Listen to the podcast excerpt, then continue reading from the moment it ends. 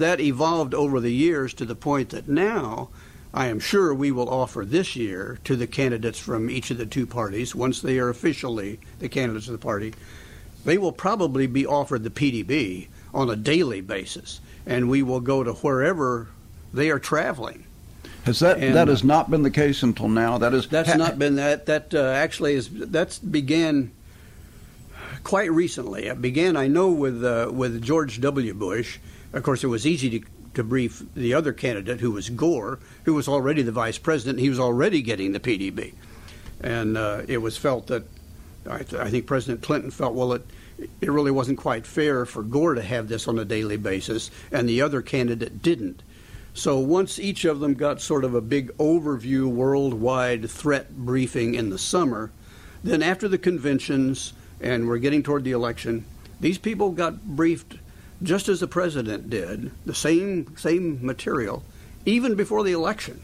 Uh, this began even before the election, and then of course once the election decides the candidate, then they are going to be getting a briefing every day during the interregnum until they're inaugurated. This was a little bit awkward uh, during the 2000 election when this began, because it took a while for the election to be resolved. you know, and everybody thought, well, after as soon as the election vote, we'll know what to do. Well, no, we didn't, because it, it, it was strung out for a while. Well, you had taken us through President Reagan.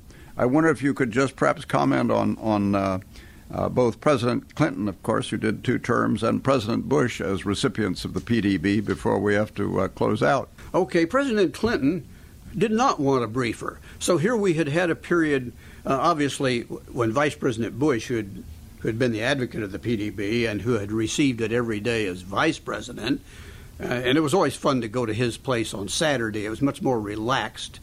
You know, you could go to uh, Naval Observatory on uh, Massachusetts Avenue and go into his house on a Saturday morning, and uh, you sit on the couch and Barbara would come downstairs in her bathrobe and say, "Would you like some orange juice or coffee?" And the dog Millie liked to be scratched, so I always had the PDB in one hand and Millie's ears in the other.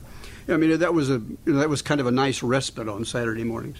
But after 12 consecutive years of briefing daily with the PDB, um, Clinton did not want a briefer.